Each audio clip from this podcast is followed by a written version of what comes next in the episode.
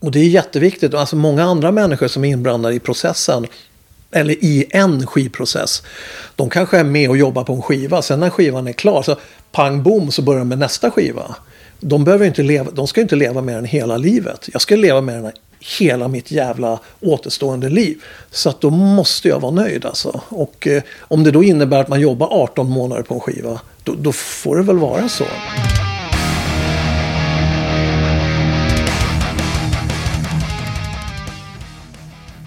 Och eh, säger Leif Edling så, då är det så. En enorm ära för mig att äntligen få åka hem till ytterligare en av mina gamla barndomsidoler. Men även om han var stor då så är han väl kanske ännu större nu. Och fortfarande aktuell. Candlemass släpper ju sin nya platta Sweet Evil Sun imorgon den 18 november. Vi kommer både prata om och få höra lite smakprov ifrån den plattan. Men naturligtvis så kommer vi också prata mycket om personen och legenden Leif Edling. Det blev ett eh, fantastiskt trevligt snack tycker jag.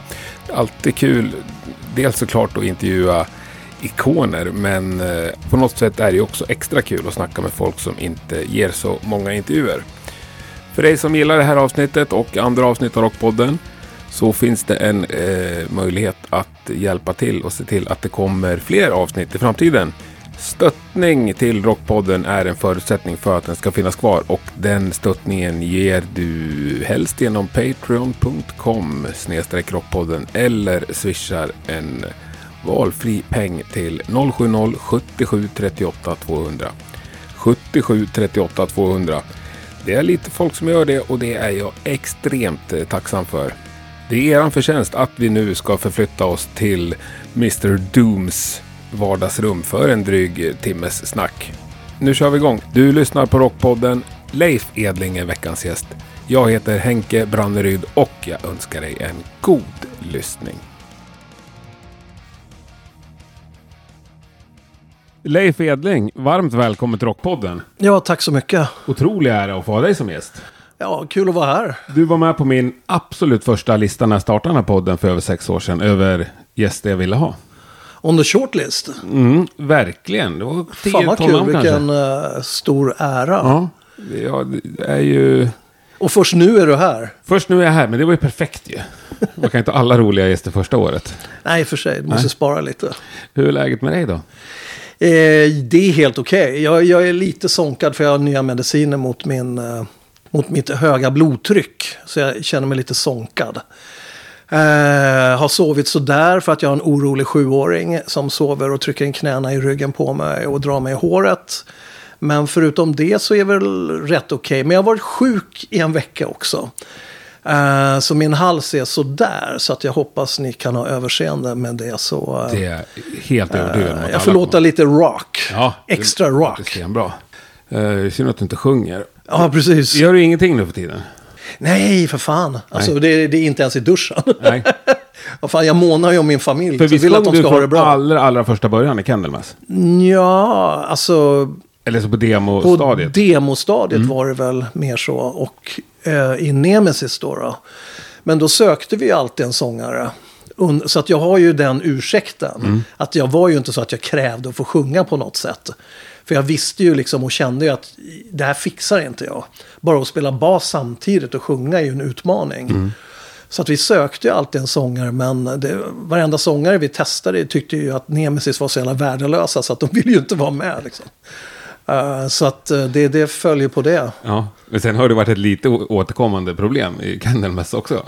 Ja, ja, absolut. Vi, vi, vi har ju den här bakvända, vad ska man säga, trummis-cursen, förbannelsen. Liksom, att det är inte på det stadiet vi har problem, utan det är ju liksom på sångarfronten. Då, då. Men hade vi haft Johan från början så hade vi inte haft några problem. Då hade Nej. vi stått här liksom och var, varit intakta från dag ett. Ja, det är det som är coolt. Nu är ni ju som tillbaks. Ja, så det, det är lite fränt faktiskt. Och, och, och eh, jag måste ju säga att det har ju varit gått jävligt bra sen Johan kom med. Och, och eh, det har ju varit en fröjd att liksom spela med honom och åka ut och resa med honom och allting. För att det, vi är ju av samma skrot och korn liksom. Han är från Jakan och jag är, är från Väsby. Så att det är ungefär samma, samma skit liksom. Men för han sjöng ju på första plattan. Men som liksom studiomusiker med? Inhyrd bara för att sjunga på plattan? Jo, vi ville ju att han skulle vara med och han hade väl någonting om att eventuellt, kanske sa han och sådär. Men eh, det kanske var så liksom att han, han kanske inte gillade Epicus. Eh, jag vet inte, han säger i alla fall att han tyckte den var helt fantastisk. Men eh, jag tror att han bara ville vara kvar med sina polare i, i Jonah Hex. Och, det var ett ganska bra band på den tiden. Så att uh, vi var jätteledsna för att han inte ville vara med då. då. Men uh, man, vad ska man göra liksom? Nej. Så att du kan ju inte göra så mycket när, när killen säger att uh, jag är hemskt ledsen men jag kommer inte att fortsätta med er. Så att det är bara att bita ihop och så får man försöka gå vidare ändå. Det var ju jättesvårt. Alltså Canvas höll ju på att gå under mm. alltså, under tiden. Så det var ju skitsvårt. Alltså, in, innan det ökända telefonsamtalet kom så var det ju liksom, trodde vi att vi skulle få lägga ner Canvas. För att Epicus sålde ju ingenting till, till att börja med. Utan det vart ju en flopp. Första, första utgåvorna av Epicus uh, floppade. Du menar ökända telefonsamtal av Messiah? Ja, precis. Ja, ja. precis. Men, men Johan där sen, nu är han liksom tillbaks 35 år senare eller vad vi är. Ja, något sånt. Eh, ja. Har han fått frågan kontinuerligt under åren när ni har sökt sångare andra gånger också? Ja, faktiskt. Uh, jag tror han, tror, uh, han provsjöng uh, för Chapter 6. Mm -hmm. men då letade vi efter någon typ mera metal-sångare. Johan är inte riktigt en metal-sångare så liksom. Men då hade jag ju hört Thomas Wikström på någon rockklubb när han gjorde Painkiller och satte den perfekt. Och då var det ju bara så, Thomas Wikström ska vi ha. Och det tyckte ju alla, alla i bandet. Men då sjöng ju Johan ett par låtar på Chapter 6 som vi tyckte var ganska bra faktiskt. Men det var inte det vi sökte just då. Så då, då blev det ju Thomas Wikström. Men då var vi ju skittrötta på Canvas också så att, så att det var ju bara en tidsfråga innan vi skulle liksom lägga ner. Mm. Så att... Uh, jag tyckte i och för sig den plattan var jävligt bra när den kom. Ja, den är lite Eller... mer kommersiell. Ja. Alltså den är inte riktigt som de andra utan är sällan, den är lite mer melodisk. Det är sällan jag går tillbaka och lyssnar på den nu, men jag vet att när den kom så tyckte jag den var svinbra.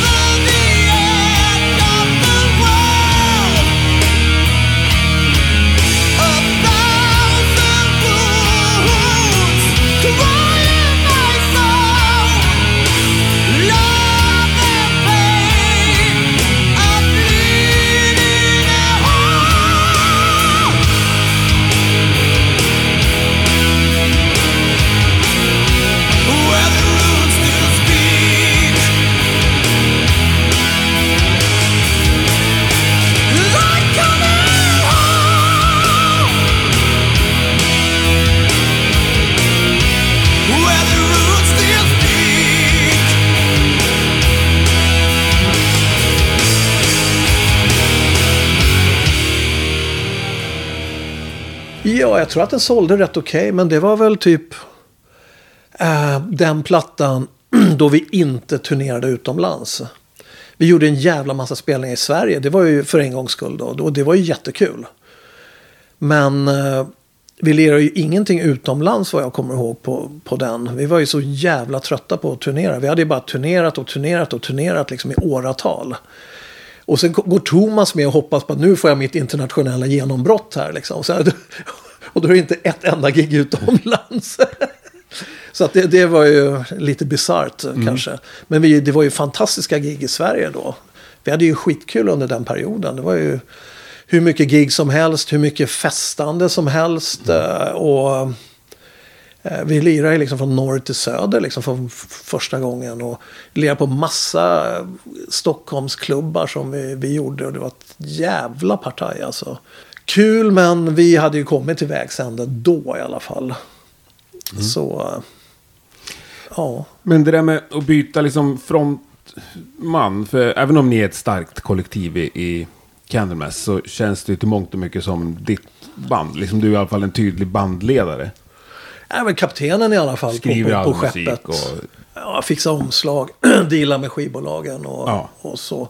Men sätter ut kursen kanske man kan säga. Mm. Och, och är väl lite kapten på skutan men, men vi, det är ju en, en ganska bärande demokrati faktiskt. Som vi är ganska stolta över att vi har lyckats komma så långt så att det är verkligen en fungerande demokrati. En av de få i världen liksom kanske.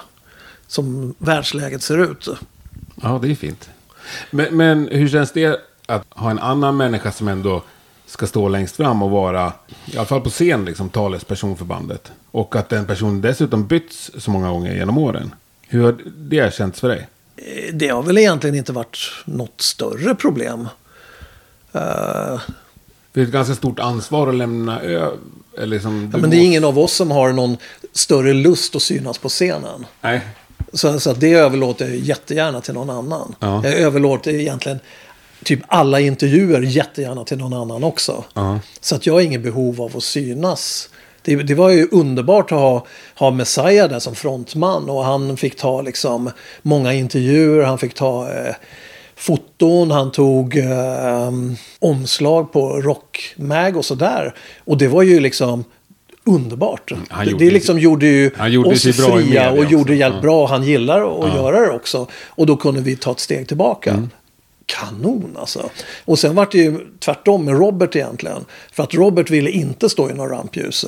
Utan då var det ju så, vi fick gå fram istället och göra det då. Eh, lite motvilligt och så. Men eh, alltså, alltså det gäller ju liksom bara att man kommunicerar med varandra och liksom vad, hur man ska liksom föra sig. Jag menar inför varje platta måste man ju ha några bandmöten. Hur man ska lägga upp taktiken liksom, för skivsläppet och alla giggen. Och hur, hur ja, all promotionarbetet ska gå. Så att det, det, alltså det är ju bara att snacka ihop sig. Liksom. Det, det är ju det är som vilken firma som helst. Den måste ju funka. Och hur den funkar får man ju kanske ibland komma fram till. Antingen liksom innan man gör ut skivan eller så under, under gången så att säga. Hur ser ett bandmöte med Candlemass Sitter ni i samma rum? Eh, faktiskt, vi är ju old school. Så vi gillar ju till och med att repa. Bra. Eh, så att... Eh, ja, vi numera med... I och med att Mappe är, är är restaurangägare nu för tiden så sitter vi oftast nere i källaren då och käkar lite och babblar. Så eh, det kan man göra ibland när man får en god hamburgare och en, ett gott glas öl. Så, Låter så absolut. Och jag ber om ursäkt för min röst. Otroligt Alltså, för trevligt. den, den, eh, jag har hört värre. den låter ju sådär alltså. Är det lugnt? Men, men det där, du sa att du har inget behov av att synas på scen. Du har ju också haft många år när du inte ens var med på scen. Men ändå styr Ja, det var ju inte många. Må- Det var no några år. Ja, det, några- det, ja. Men inte jättemånga. Nej, Inte om man ska säga under Canonmass helhet liksom. Ja, precis. Nu är vi uppe i procent. 30, 35 år. Så att ett par år liksom här och där, det är liksom. Ja, det är sant. det, det, det är nada. men eh, vad kom det sig av från början? Jag brände ut mig. Eh, Alltså ganska fett. Så att jag, mitt blodtryck gick igenom taket. Jag, jag låg på så här 203 genom 105. Så jag var över 200. Så min, min kompis då, som är hjärtläkare, han sa bara välkommen till dem jag jobbar med, sa han. Åh fan, skitbra liksom. Nej, så det, det, var, det var inte så jävla kul. Så att jag, jag fick ju tokorder om att, att ta det lugnt och bädda ner mig. Och fick käka massa, massa mediciner och gå på sådana här hjärtundersökningar. Och, men det var ju liksom stress. Jag var ju totalt stressskadad och utarbetad. Så det var ju en, en klassisk burnout som, som jag gjorde. När man inte tar sig upp ur sängen en dag bara. Liksom. Så ligger man där i fosterställning i ett, i ett mörkt rum i några veckor. Så att jag tog mig ju knappt upp på ett år alltså. Fick jag ju ligga. Eh, och sen är det liksom rätt mycket följdsjukdomar på det liksom. Så att, att jag åkt på diabetes är en följd av det. Alltså det är både direkta och indirekta problem man får om man, du bränner ut det så, så pass som jag gjorde. Mm. Jag kunde fan inte betala räkningar liksom på någonting. För att jag kunde liksom inte hålla reda på siffrorna liksom på de här, vad heter det, OCR-numren liksom kunde inte jag. Det var helt omöjligt. Så min fru fick betala dem. Skitbra, jag sparar massa pengar. Så. Men för Candlemass rullar ändå på. Ja, ja, för fan. Kunde du släppa det helt? Jag tänker annars Ja, jag var, jag var ju CC på en del liksom, Ja. grejer så att jag kunde ju inte släppa det riktigt. Eh, men, det- men det var ganska lugnt för det var inga skivor egentligen som gavs ut under den perioden med Canomass. Eh, Så att jag var ju hemma ett par år. Eh, I och för sig jobbade jag lite löst då med Avatarium. Men det gjorde jag ju bara när jag orkade och, och liksom kanske mest hemifrån också oftast. Ehm, nej, men vad ska du göra liksom om du har bränt ut dig eller är sjuk på annat sätt? Alltså då, då, då får du ju ta det liksom. Du kan inte göra nå- något annat. Jag är bara glad att de körde vidare. Och tog in liksom Per Wiberg på bas. Ibland körde ju Jörgen Sandström då. Gamla Entombasisten körde ju och jag tror till, till och med Kenta Philipsson ho- hoppade in eh, på någon Sydamerika-turné tror jag att det var. Aldrig Mats Rydström. Nej, faktiskt inte. Jag tror inte vi kände honom på den tiden. För på din Wikipedia-sida är det en bild på honom. Ja, det har hänt något jättekonstigt där. Och, och, och det är inte från mitt håll, utan det är från hans håll. Från hans håll? Ja, någonting har hänt där. För att han, jag fick ett mail från honom för några dagar sedan. Ja. Där han sa att hans eh, eh, Wikipedia-sida eller någonting har blivit kapad. Och, och det har blivit någon, någon och han förklarade det där. Men, men då vart jag ju sjuk i samma veva. ja. Så att jag har inte hunnit gräva i det där. Och nu då när jag liksom börjar kravla mig upp i hålet Mm. igen. Då har jag ju massor med intervjuer som ligger och väntar. Så jag kan ju inte ta tag i det där. Nej. Men det är bisarrt. Det är flera som har sagt det. Liksom. Men det är en jävla snygg bild på Mats. Bra hårsvall och... Ja, ja, ja. Jag tänkte han, att- han, jag- han är skitsnygg. Ja, jag, jag tänkte att han har vikarierat något gig och så är det någon som har smittat koll bara. Nej, jag tror att hans sida blev kapad. Okej. Det, det var något sånt. Jag fick något jätteledset mail från honom för innan, innan helgen. Mm. Där han förklarade det där liksom. Så, här, Åh, shit, det har hänt en sak. Ja, då kanske det är återställt snart då. Ja, hoppas det. Jag kan inte göra det, sånt i alla fall. Nej. Jag är för low tech. Mm, Men nu är du tillbaka i full force på scenen. Ja, ganska i alla fall. Så, så eh, eh, det blir ju ett adrenalinpåslag liksom när man går på. Jag är inte liksom helt eh, fit for fight än liksom. Så att jag vilar jättemycket liksom, på resorna. Och sen går man upp på scenen och får adrenalinpåslag. Och så kör man giggen och så vilar jag på vägen hem. Och sen bäddar jag ner mig när jag kommer hem. Så att, eh, ja, in the name of metal liksom. Det, det är vad man får, får göra. Eh, Men jag hoppas nu att, att eh, med läkarnas hjälp så får man ihop eh, medicinerna då för, för eh, blodtrycket eh, och, och diabetesmedicinerna. Liksom. För jag, ska få, jag håller på att pröva ut nya mediciner, ska få en ny cocktail nu. Så jag hoppas liksom att man kan få en, en liksom rätt cocktail-tweakning då in, innan jul. Så att nästa år kan bli lite lättare än det här året. Så det skulle vara skönt. Sådär. Men jag, jag tror på läkarvetenskapen. Så Vi, hoppas. vi litar på den. De brukar vara skapliga ofta. Ja, de är snälla läkarna. Man får mycket, mycket roliga mediciner där. Ja, de här åren när du inte var med och lirade, skrev du låtar ändå de åren? Ja, jag gjorde ju ett par plattor med Avatarium. Ja, Ja. Som Så- du skrev. Ja, första skrev du helt. den skrev jag helt själv. Ja, andra också. Ja, ja Ja. yes. Men där var du aldrig med och lira, utan där var du... Där skapade Nej, det var ju inget uh, liveband på de två första plattorna. Okej. Men eh, de är ju väldigt bra. Jag gillar dem jättemycket. Ja. Så det, det är bra Doom. Bra, bra musik. Liksom. Mm. Bra lirat. Bra sjunget och, och, och sådär. Men sen blev det ju så när jag blev bättre då. Då var det ju så. Antingen är jag ju kvar med Avatarium eller så hoppar jag med Candlemass igen. Och valet är ju ganska lätt liksom. För att jag menar, Candlemass är ju mitt band. Mm. Och det är klart liksom att jag hoppar med Candlemass då. När jag känner mig tillräckligt bra. För att Avatarium kan, kan ju ändå stå på egna ben. Så att jag behövs ju egentligen inte där. De Nej, skriver bra låtar Du själva. skapade och- liksom ett band och sen så tog de över det. Ja, men jag kan inte vara med i två band samtidigt. Jag har ju läkarförbud mot det. Så att jag, jag kan göra en sak i taget. Det, jag har alltså läkarorder på det. Gör en sak. Både, både vårdcentralen då och min KBT-tant säger samma sak. Liksom så här. Du kan göra en sak samtidigt. Ja, ganska skönt i vissa sammanhang kanske. Ja, ja absolut. Liksom. Och jag har ju fått order om att bara göra grejer jag tycker om att göra också. För min utbrändhet. så att jag får inte göra saker som, som jag inte gillar att, att göra. För då blir jag bara ja. sämre. Liksom. Ja. Och det här där kan jag använda hur som helst. Ja, det är ju helt hemskt Det är helt naturligtvis. Men jag, fantastiskt. jag tänker direkt bara på massa roliga ställen man skulle kunna Ja, ja, ja, det är hela tiden. Alltså hemma här. Nej, jag känner mig lite utbränd idag. Älskling, kan, du- kan Ja. du lämna på, på, på Ja, dagis? städa är fruktansvärt tråkigt. Det Ja, ska ja, inte du precis. göra. Nej, enligt läkarna. Det är fantastiskt. Ja, men du, ska vi inte gå hem till Mia och Stefan? Nej, jag känner mig inte riktigt bra. Men apropå Avatarium, Jenny Ann är med och sjunger på en låt på nya plattan. Eh, Ja, faktiskt. Ja, svinbra. Älskar den här låten. Ja, coolt. Det, det är ju nästa singel. Så jag fick, Det är det. Jag fick videon på den igår. When uh, Death Size. I can hear him sigh a soulless breath in a sea of argent a man called death. A ring of reapers gathering round my shrine. Life dust keeper, give me some more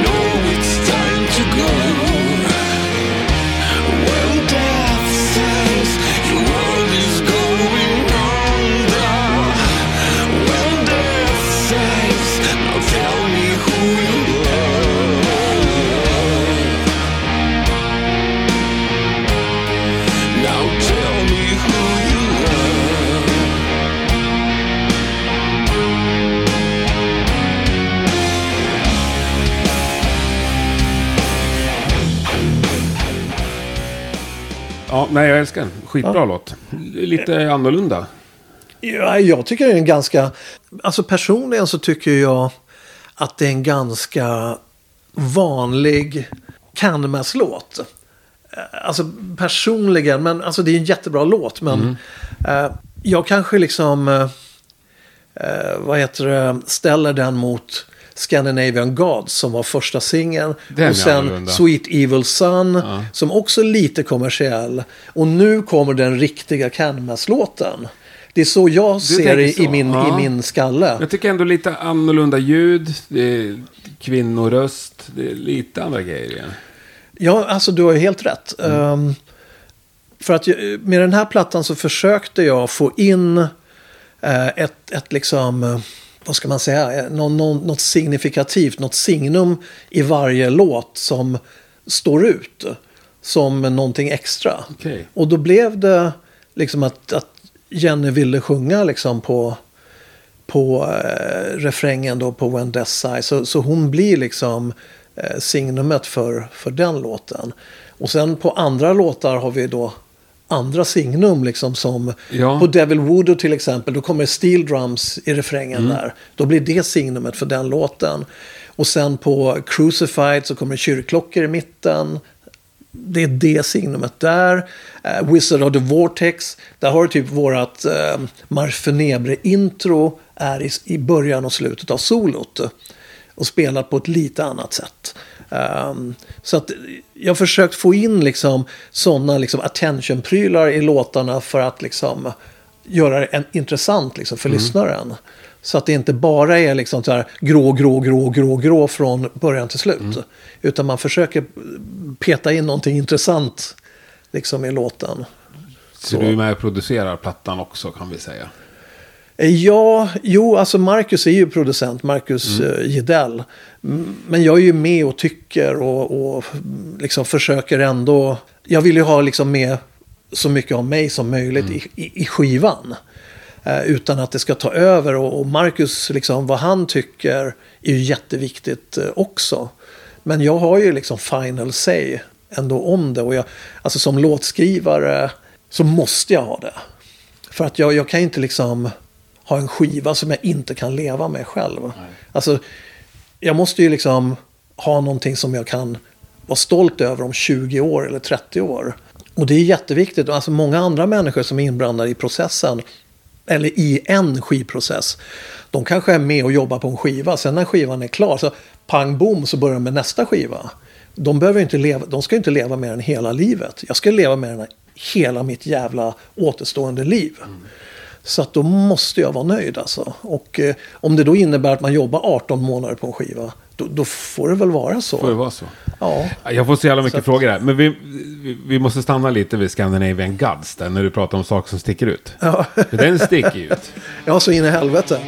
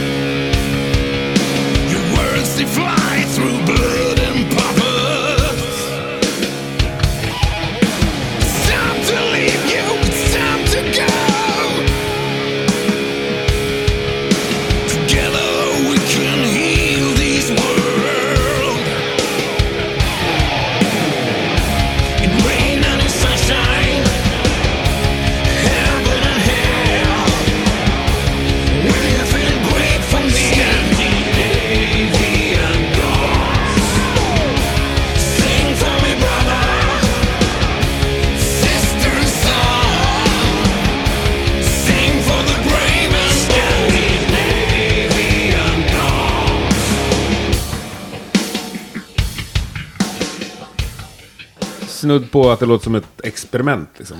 Ja, alltså det det är det ju inte men jag tycker liksom att, att för det första så är det kul att göra någonting som går utanför boxen. Att det inte bara blir okej, ytterligare en Canmas-platta som låter precis likadant. För så får det ju inte vara. Nej. Och så det, Men ni ville heller inte släppa Sankt Anger. Eller kanske ni vill?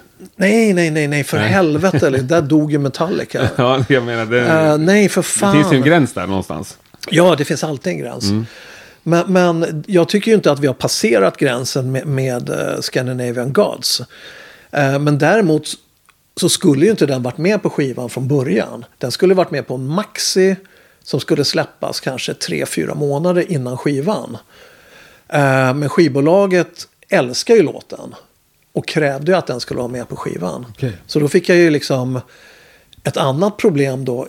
Att liksom försöka flytta om låtarna och försöka få ett flow i skivan med Scandinavian Gods. Att få in den låten då som är, är liksom kommersiell, lite allsång.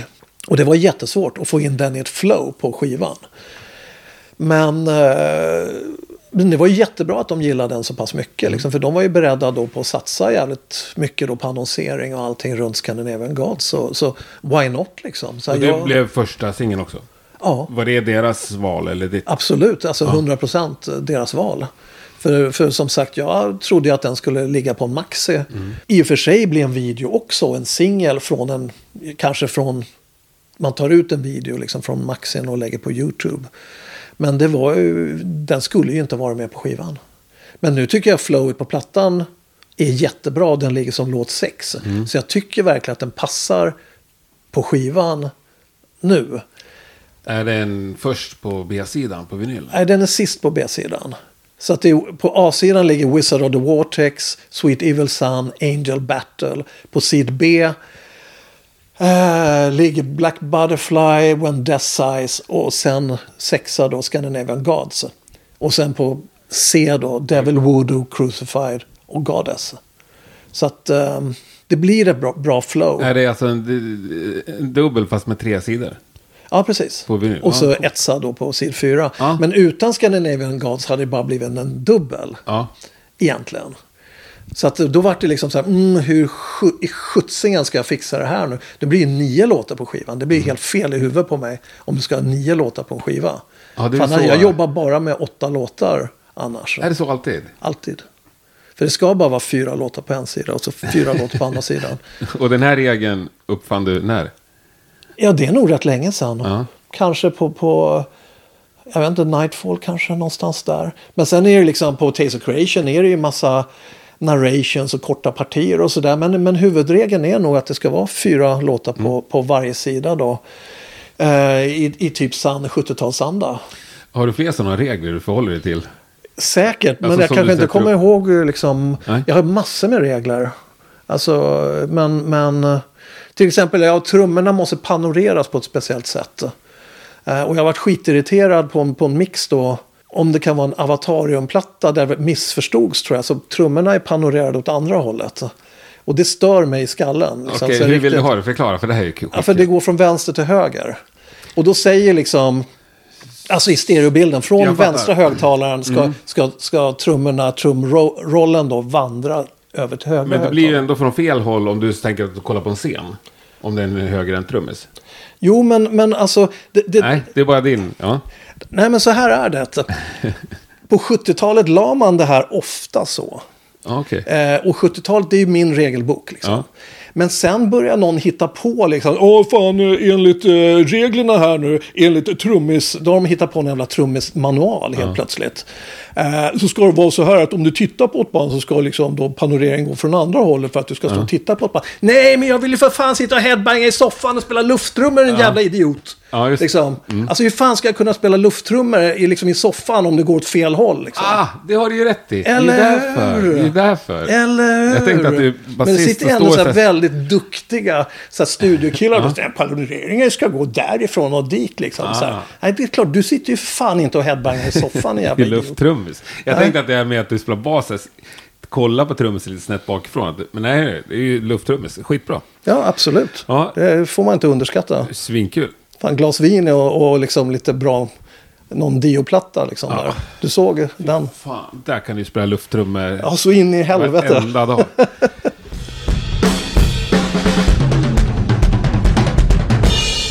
Men hur många låtar har du i dig, Kar?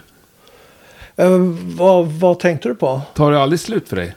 Jag tycker det är rätt kul att skriva låtar. Alltså, och än så länge så får man ju liksom, så länge man får bra kritik så, så, så vill man ju fortsätta.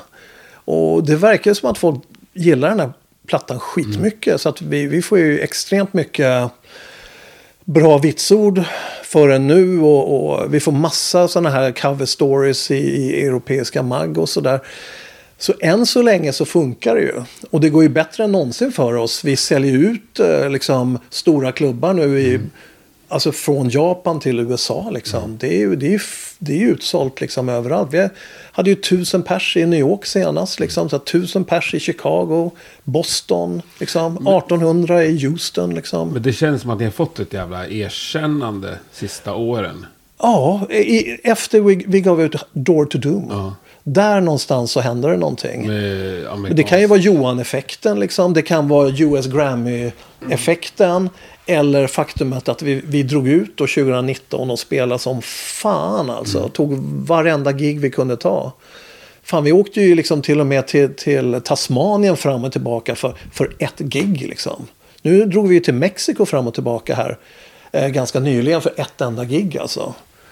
Så att eh, vi tycker det är kul att lira fortfarande. Och, och vi gör jättebra gig. Och från 2019 och framåt så, så har, har liksom namnet liksom så här, ho- hoppat upp liksom så här ett snäpp på affischen också på, till sommarfestivalerna eller på, på festivalerna vi spelar då. då. Så att eh, nu ligger vi liksom så next to headline, ibland headline liksom. Och det är kul liksom att se då att det går bättre och bättre. Du ser det bevisligen. För att namnet har hoppat upp liksom nästa steg. Oh, ett steg till nästa år. Och nästa år. Oh, ett steg till. Det är ju fantastiskt. Ja, är Då får du liksom ett, fantastiskt. Ja. ett liksom synligt kvitto liksom på att du gjorde ett jävligt bra år året innan. Mm. Och då får man ju liksom lite bränsle då och säga, ja men vad fan, nu åker vi ut ett år till liksom, så kör vi. Och sen liksom så här, bock, har man hoppat upp liksom. Mm. Det var ganska roligt, vi, vi mötte ju då Sirit Ungol i, i eh, Mexiko. Och, och snackade med dem, för det är gamla så här hjältar för mig. Liksom. Jag, jag älskar ju King of the Dead-plattan, tycker den är helt fantastisk. Eh, och då sa de så här, "What- the fuck do- have you been doing guys? Liksom, you, you, I see you moving, moving upwards eh, at the festival. So every time we see your name you have moved, moved up a bit. Liksom, så, här, så garvar de liksom. Och så garvar de sig själva. Ja, eh, varje gång vi, vi ser vårat namn där så har vi åkt ner ett steg. Ja, men det är bra jobbat. Och Ja, det är ni värda. Alltså, det är ju svinbra. Ja, det, det, vi har ju så några liksom- mil under bältet liksom nu för tiden. Och, och liksom, vad fan, vi, vi gör ju vad, vad vi gillar att göra liksom. För det, det är ju det är ju liksom labor of love liksom. Som, eh, det är ju det, är det här vi vill göra. Och att ni håller stilen och att ni släpper liksom relevanta plattor. Ja, eh, än så länge liksom. Så här, du får ju leta upp mig och skjuta mig liksom, den, den dagen plattorna börjar stinka. För då är det ingen mening längre att, Nej, att du, jobba och du har ju något slags liksom, vattenstämpel eller trademark. Alltså, jag tycker att jag hör att det är Leif Edring-riff. Ja, men det är bra. Det är, det är många som säger också att, att de tycker att, att det stinker. Liksom. Sen när man hör åh, åh Leif Edling, oh shit liksom. Ja, ja, men trots att det, det är inte så många toner. Oh, ye of little faith. Ja, men hur många sådana riff kan du ha i dig? Det är tillbaka på den frågan. Ja, ett par till kanske. Men eh, alltså, det är några vi, vi riktiga ju, stänkare på den här plattan. Ja, det är några coola riff på, på skivan. Skriver du på bas? Nej, akustisk gitarr. Akustisk gitarr? Ja. Så det, det, i och för sig, jag har ju liksom min, min gamla kära Gibson-gura också. Som, jag måste ju testa riffen Mm. också. Men eh, oftast tar jag upp den akustiska gitarren och testar och kollar hur... För att liksom, vi bor ju då i hyresrätt. Så att man vill ju bespara grannarna liksom att man drar på liksom en jävla fet stärk liksom. Mm. Och, du vet så bara taket ramlar in här. Så det kan man inte göra. Så att ehm, jag har ju fått rätt mycket skäll av grannarna när man bodde på Söder i alla år och skrev låtarna där. Och, och satt med, med liksom eh, förstärkare och gura. Och så här, för grannarna vart ju tokiga alltså. Så att man har fått dra ner på det där och liksom mer och mer jobba med akustisk gitarr. Så att eh, Men aldrig bas? man, man får bo kvar. Ja, ja, det är bra. Nej, men med bas, du kan ju inte höra vad du spelar. Liksom, så här, tonerna, om du, om du ska skriva, lite- skriva på bas liksom, på E-strängen så... Ja. Alltså det blir bu, bu, bu, bu, bu. Så det, det funkar liksom inte riktigt. Det går inte att ta ackord på baser på samma sätt heller. Nej, Nej. men jag, jag trivs bra med den akustiska gitarren. Den funkar skitbra för mig. Liksom. Jag önskar jag kunde spela piano så jag kunde liksom med piano färga lite mer med så här ackordsfärgningar. Liksom. Men än så länge har jag inte lyckats. eh, Det är liksom pekfingervalsen hela, hela vägen. Liksom. Men du är skaplig på gitarr eller? Nej, det är jag verkligen inte. Jag är skitdålig. Eh, Men tillräckligt bra för att skriva mina låtar i alla fall på akustisk, eh, akustisk gitarr. Så att, tillräckligt bra för att göra det i alla fall. Hur gör du sen när du presenterar låtarna för bandet? Eh, Vi repar ju skitmycket förut, så då var det ju på repen. Men nu har, sen jag blev sjuk och utbränd så kan jag ju inte repa lika mycket, även fast jag älskar att repa. Så att nu, nu gör jag ju demos här istället och ger till bandet. Då, eh, och jag tycker det är ett ganska bra sätt att jobba för att då får du ju demosarna precis som du tänker dig låten i huvudet. Att Hur, det, men hur, hur, hur producerade är de? Jag, jag åker hem till Marcus. Ja, okej. Så det är Eh. riktiga demos liksom. Ja, ja, för fan. Ehm, så att eh, han hyrde in sig i Nox i, ute i Jakan för eh, två år sedan. Och det är en helt fantastisk studio. Det är Benny Anderssons gamla SSL-bord som står där. Så att där satt vi ju liksom i ett år och gjorde demosar. Och det var ju en oerhört värdefull period och, bara, och lyxigt också. Sitta och göra liksom en kanal i världens största SSL-bord. Liksom. Så drar man upp gitarrkanalen. Eller liksom bara eh, liksom eh, trumkanalen liksom från eh, liksom keyboarden. Så eh, det, det kanske var lite overkill att sitta där och göra demosar. Men eh, det lät rätt bra om demosar. När man börjar komma upp sig på festivalaffischerna då får man sitta i Ja, det går bra nu. Vi, Ja. vi, kör, Precis. vi kör Nox och kör demosar där. Liksom. Nej, men Ja. det, det, det var väl som att sitta, sitta liksom och kanske lite väl lyxigt. Men, men eh, som sagt, alltså, Marcus är så jävla bra också. Han kan ju få ett gitarrljud och låta grymt liksom, på en minut. Och eh, han är, han är snabb också. Och, och jag menar, han, han kan ju liksom få en bas att låta bra på 30 sekunder. Och han är skitsnabb på att editera och sådär. För jag hatar ju när det tar tid i en studio. Jag vill bara komma till en studio så ska det låta bra på fem sekunder. Och så kan man liksom vara lite effektiv istället. Börja Istället för att liksom ta en timmes eh, lunch liksom efter man har varit i studion en timme. Äh, nu är det dags för lunch liksom. Så, äh, nu ska jag hämta barn liksom. Så jag, jag vill liksom bara sitta och, och hårdjobba i, jag vet inte, fem timmar eller något sånt. Och då vill jag att demon ska vara klar. Så, och oftast är den det. Marcus är snabb och skitduktig liksom. Så kan jag, kan jag presentera låten som den ska vara till bandet då. Så att jag tycker att det, det är ett rätt bra sätt att jobba Mm. faktiskt. Gitarrerna låter ju svinbra på nya plattan. Ja, för fan. Och, Det ska eh, vara old school. för- De är höga i volym alltså. Ja, de, de är svinet höga bitvis. Ja.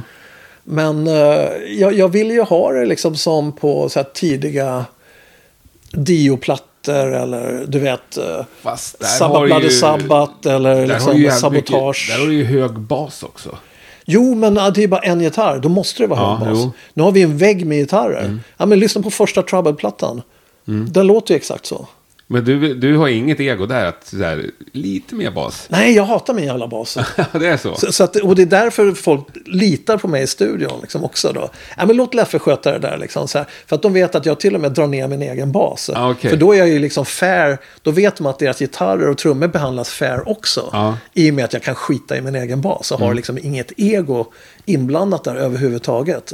Jag vill ju bara ha en bra ljudbild och jag vill ha feta gurer. Mm. Så att jag vill egentligen att allt ska låta som ja, typ första Trouble-plattan. Mm. Ungefär. De, I och för sig, de gurorna är ännu högre än de här vi har på, på plattan. Men jag tycker ändå så här rätt hyfsad, eh, hyfsad eh, nivå bland eh, instrumenten. Jag tycker liksom inte att gitarrerna är så här överhöga kanske. Men eh, Nej, men alltså, Door to Doom där, då är det ändå mer trummor och bastryck va? Ja, jo, absolut. Ja. Mm. Men nu hade vi en bättre studio. Så nu gick det ju att göra.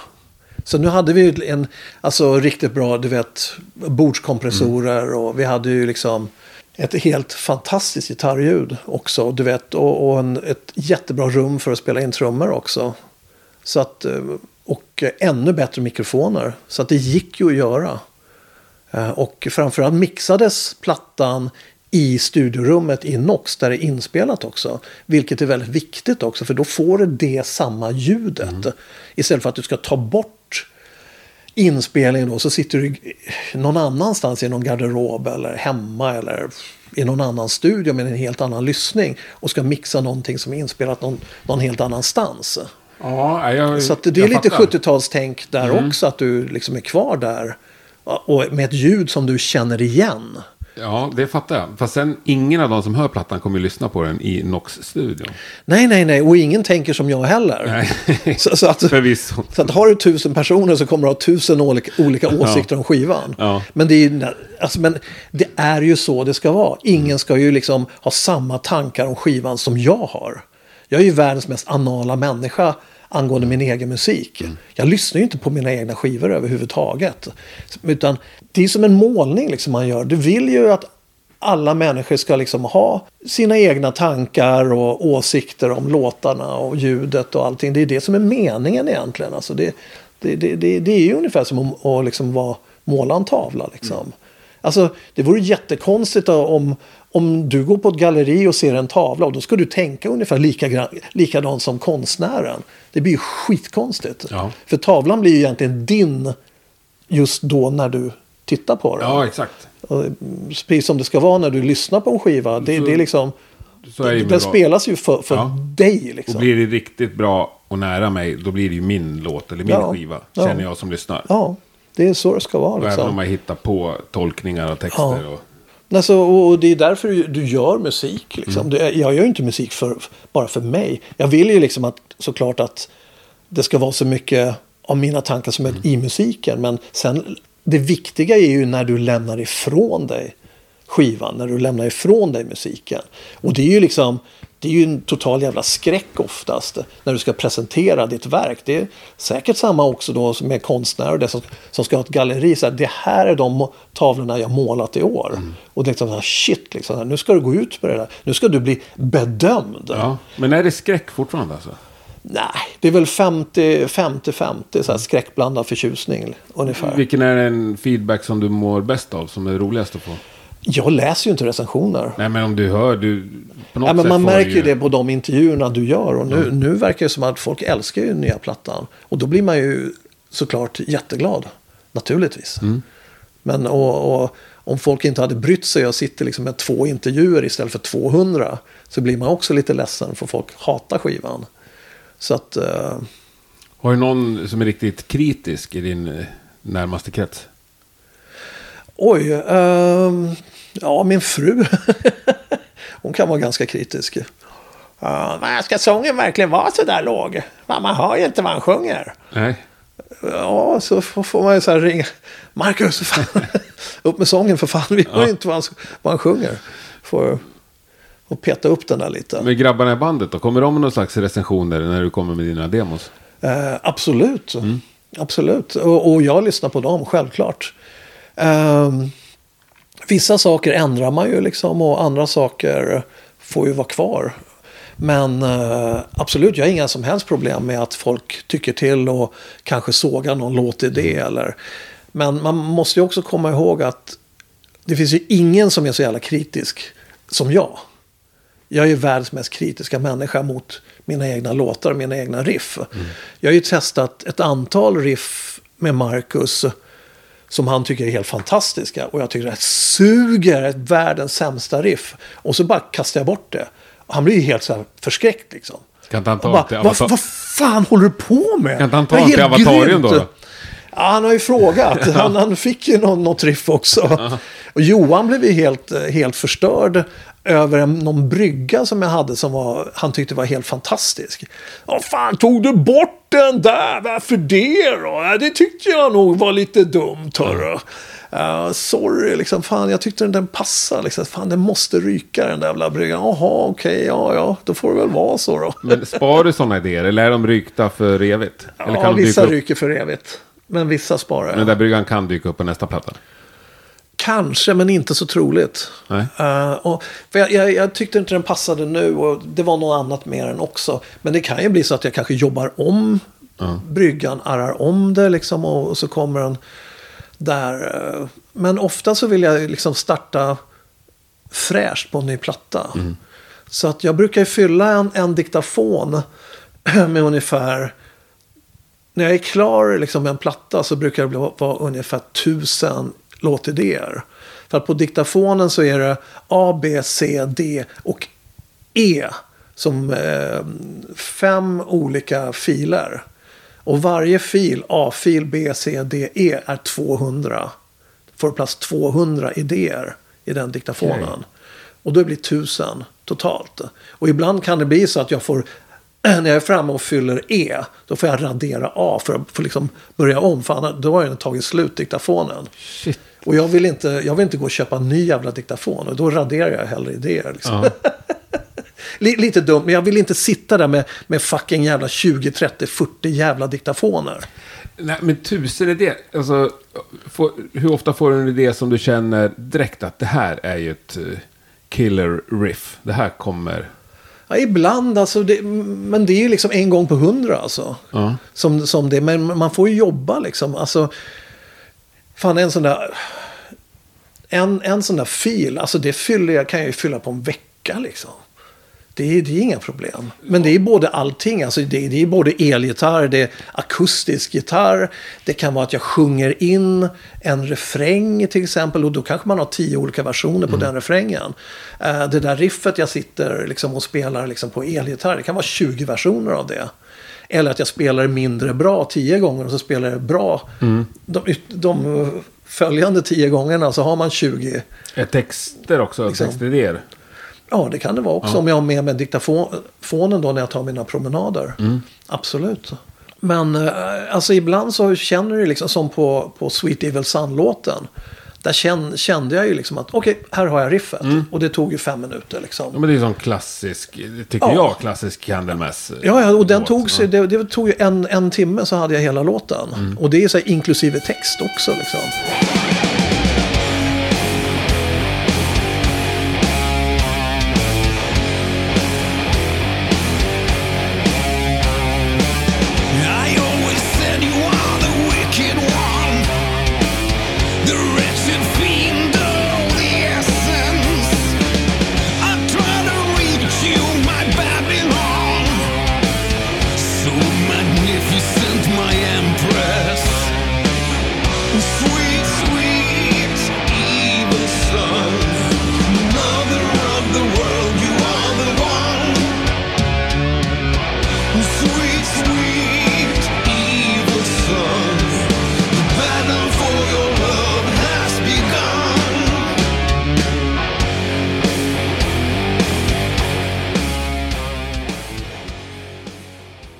Vissa andra låtar som Goddess, den tog ju säkert fyra eller fem månader att få, få, få ihop. Och då har jag liksom säkert 20 versioner av den låten. Och om man bryter ner alla idéerna i beståndsdelar så finns det säkert lätt över 100 filer som med den låten på. Och de olika liksom, idéerna och inputsen och versionerna. Liksom, så. Och Marcus bara suckar. Liksom, så, ah, ska vi köra den igen? Fan, jag trodde den var klar för flera veckor sedan. Ah, du vet, fan jag är inte så jävla nöjd med den. Vi får ta, ge den ett skjut till. Men det liksom. gäller också att du har koll på vart alla idéer finns så att säga. Ja, ja, alltså det måste du ju ha som Ja. låtskrivare. Liksom. Jag kan inte bara tappa bort bra riff eller Nej. bra Det är idéer. det jag menar med, det lå- det låter mycket och du håller på och raderar här. Jag känner också så här stress över att det har försvunnit massa bra riff på vägen. Ja, men jag tycker jag har rätt bra koll på, Ja. på riffen och idéerna. Alltså är det ett bra riff så brukar jag spara ner det på datorn. Mm.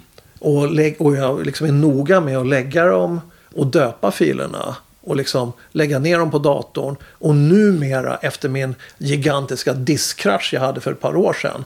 Där typ halva jävla Candlemass jävla bibliotek försvann. Så har jag en backup nu. För jag får inte ha en ytterligare en sån diskkrasch. Liksom. Man blir förtvivlad. Jag hade en gubbe som kom hem till mig då.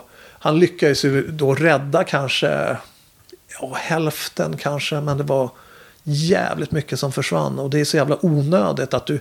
Alltså det är ganska lätt att koppla in en backup, liksom, en hårddisk. Alltså hur svårt är det? Nej, det är lätt och det är billigt. Ja, och jag hade inte gjort det. Nej. Då är man ju dum i huvudet. Men ja, En utbränd. sån klassisk grej man tänker att man ska ta tag i. Och så blir det aldrig Ja, av. och så blir, blir det inte av liksom. Så, Nej. som att börja röka liksom. Eller börja knarka liksom. Mm. Så här, år, nyårslöftena liksom. Jag började röka förra året. Jag gjorde, det är sant. så jävla dumt. Ja, lite tufft där också. Ja, det, Ja. ja, det är tufft. Fränt. Ja, fan, nu går vi vidare med det. Jag har så mycket jag skulle vilja snacka om. Nej, men lite sugen är eller nyfiken där med dina utflykter till andra band. Nu har snackat om Avatarium med Krux och abstrakt algebra och det här. Har det varit liksom andra kreativiteter du vill att du fått ut då? Än den kreativitet du får ut via Candlemass? Ja, alltså eh, Krux gjorde jag ju när inte, när inte Candlemass eh, eh, fanns. Så körde jag ju Krux. Eh, tre plattor med, med dem. Vilket var skitkul. Det var ett jävligt roligt sidoprojekt. Eh, så det var ju ganska naturligt att man gjorde det. När inte när Candlemass vilade liksom. Och sen drog vi igång Candlemass igen och då kör jag ju Candlemass. Ehm, så redan innan jag brände ut mig så kände jag väl att jag bara räcker till liksom för, för ett band. Så, så är det nog. Ehm, men Avatarium var ju också så liksom att, att jag känner ju liksom att de är ju verkligen mogna liksom att skriva bra låtar och stå på egna ben. Så att det, var- det var ju en no-brainer. Liksom de, de är ju så pass duktiga själva. De behöver ju inte mina, mina jävla dumlåtar liksom. Det är ju bra att de är i Candlemass och så kan de göra sin, sin grej då med, med Avatarium. Eh, men sen gjorde jag Doomsday Kingdom också Mm, i någon paus. Och den plattan gillar jag fortfarande. Mm. Jag tycker den är kanon.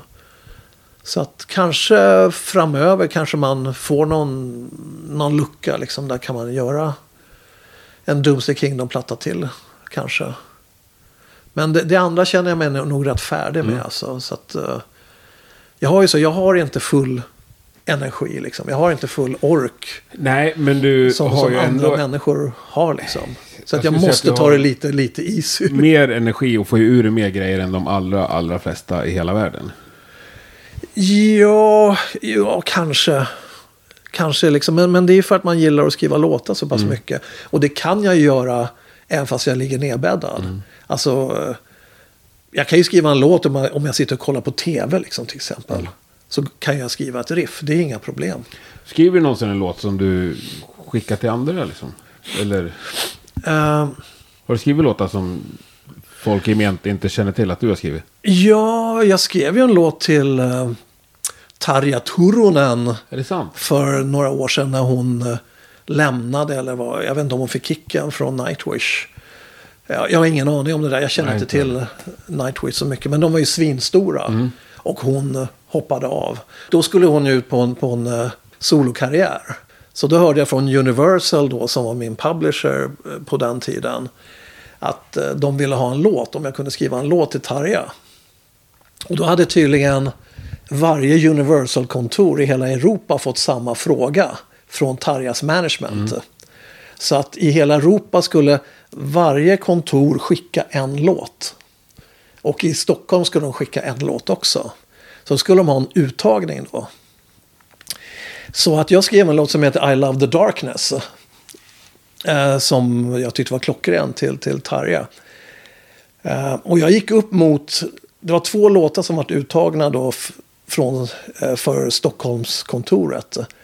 Och den andra låten, den var verkligen skitdålig. Och såklart vinner den. Så att den låten blev ju skickad till Tarja. Min låt var ju tusen gånger bättre. Såklart. Såklart. Ehm, och såklart kom ju inte den andra låten med på skivan. Och hennes platta tror jag floppade. Alltså om de, hon, hon hade kört I Love the Darkness som första singel. Alltså mitt liv hade ju sett helt annorlunda ut idag. Men alltså. vadå, har hon någonsin släppt den nu i efterhand? Nej, det tror jag inte. Hon har inte ens hört Nej, den? nej, men alltså den skickades ju aldrig. Nej, Men vad, vart finns låten nu?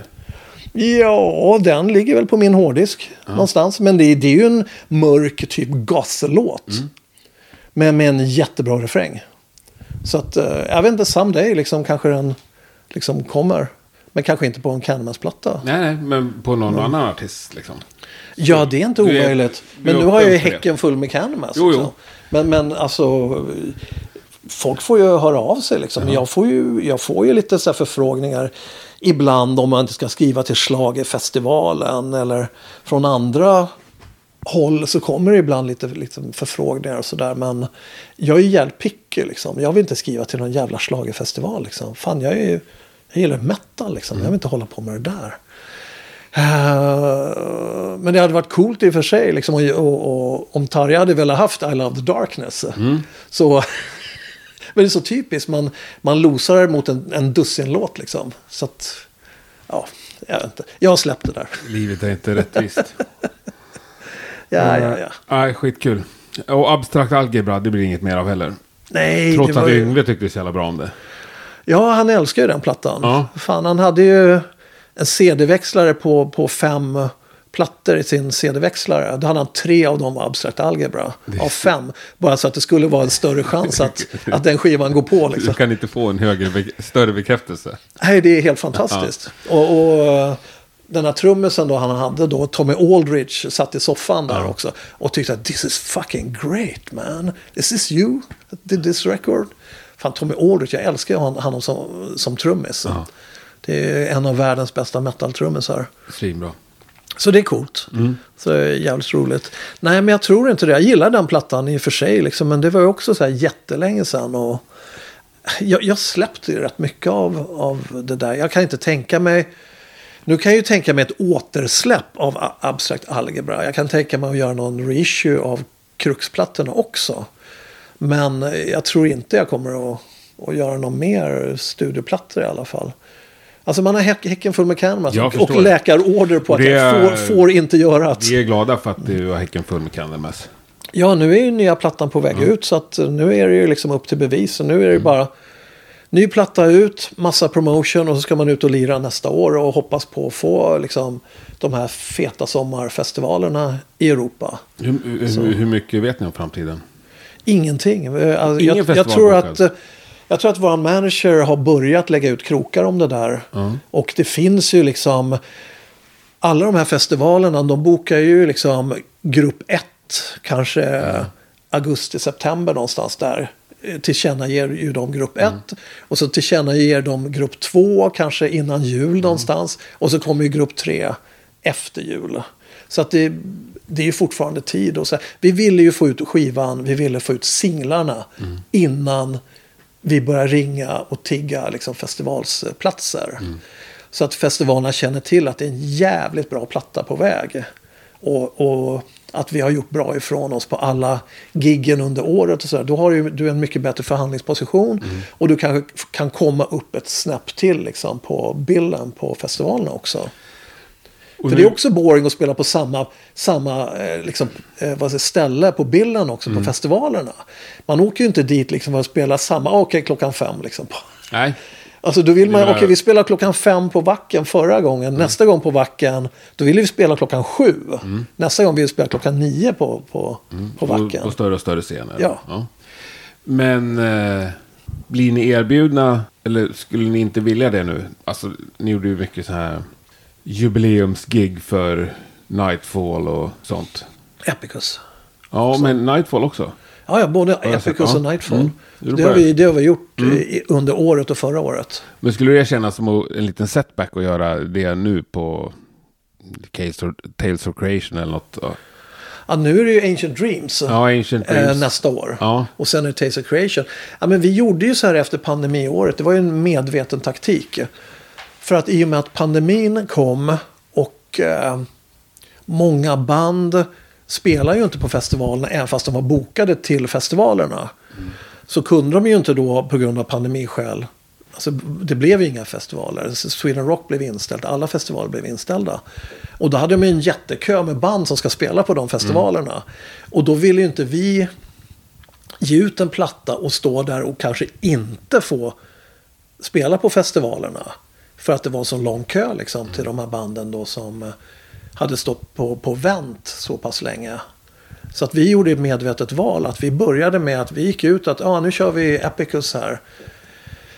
Ehm, anniversary gigs. Och så kör vi Nightfall nästa år. Liksom, och kör jubileumsgig på det. Vilket vi gjorde i år. Eh, och det var en väldigt bra taktik. För då fick vi platserna på väldigt många festivaler. För att då fick de liksom sitt lystmäte av Epicus och Nightfall. Och sen kommer plattan när de flesta andra band har släppt sina plattor och har spelat på festivalerna. Så att nästa år förhoppningsvis så finns det plats för oss där.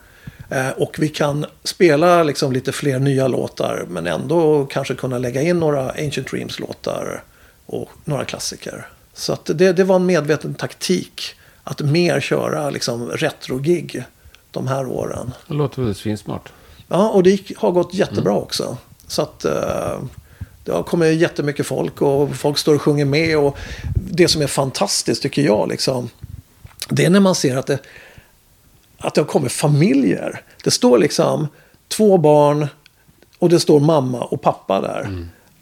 De flesta har liksom någon Candlemass-tröja på sig och står och sjunger med i låtarna.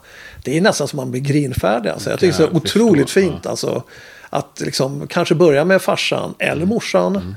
Liksom, och sen har de då liksom, indoktrinerat sina barn. Liksom, med det, här. Det är helt fantastiskt. Det var samma sak som när vi turnerade med Ghost. Och det var där jag såg det första gången. Liksom, att man ser att hela familjen har klätt ut sig. Alltså med, med liksom, som pappan är, är påven liksom. Mamman kanske är en av de andra och barnen är liksom eh, de här unnamed uh, ghouls då. Så det är så jävla coolt liksom. Så jävla roligt. Så här familje, Ja, familjekväll. ja det är liksom, stort. med- Nej, men, men, jag vill liksom snubba blivit folkliga. Jo, och hållit på så pass länge också så att det har kommit liksom en, två, tre generationer under de här åren. Det är helt, det är helt stört ju. Det är helt ot- otroligt alltså att man har hållit på så jävla länge och att man drar liksom eh, så pass mycket folk, vad fan man än lirar i hela jävla världen. Liksom. Fan, vi åkte till världens ände, Hobart, Tasma- Tasmanien. Det är fan med världens ände. Ja. Det är världens sydligaste stad. Du kan inte komma längre söderut, för då är det ju Antarktis. Eh, och vi fyller en teater där. Liksom. Jag vet inte om det var 700-800 pers på en sån här gammal teater. Liksom. Alltså som en jordens jävla drag. Alltså Fan, det är coolt. helt jävla otroligt. Vi drar ner till, till Japan liksom och kör Tokyo och Osaka. Och det är utsålt liksom. Och sen är det liksom utsålt i Sydamerika. Liksom. Det är utsålt liksom i Philadelphia. Liksom, tusen pers liksom, som går fucking bananas. Det, det, är, det är helt fantastiskt. Alltså. Det har varit svinkul att köra de här åren. Ja. För det, det har... eh, Ja, det låter ju magiskt. Ja, så att man, man, eh, man hoppas ju liksom att man har vett liksom och, och först tillvarata det här då. Och fortsätta ett tag till. Men sen att man också har vett kanske att lägga av i tid. Ja, Innan du det ska, börjar kanske ska hinna med halvfullt, fjärde, liksom. Kanske hinna med en fjärde generation först då. ja, Ja, säkert. sen kan ni börja kika lite på det. Ja, så blir det säkert. Liksom, man har ju inte vett att lägga av i tid. Liksom. Det är bara back on the horse. Nya, nya mediciner liksom. Ja, ja. Sta- Och så iväg. starkare och nya. Ja. Ja. Jävla pillerknarkare liksom. Vad fan är det jag håller på att käka där? Jävla, håller de på och knarkar den jävla banden? Så här, äh, det, det här är B12 och det här är D-vitamin. Och sen är det mina eh, betablockerare här. Och, och det här är min diabetesmedicin. ja, det är rockigt det också. ja, det är fan rock. Ja, nej, men eh, sjukt roligt. Jag önskar er all lycka till. Jag hoppas att ni håller på länge till. Ja, tack. Ja, och stort lycka till med nya plattan. Tack så hemskt mycket. Fantastiskt kul att jag fick komma hem till dig. Ja, jo, det är kul att ha det här. Ja, Ja, vi ska se om du får kan med sig din, din eh, ölstuga där uppe i Åre. ska försöka få dit dem. Ska snacka med deras manager och se om vi har råd. Ja, men grymt. Ha det underbart. Ja, vad fan. Vi hörs. fan ett, eh, tack så hemskt mycket. Tack så mycket. Hej. Fan vad bra.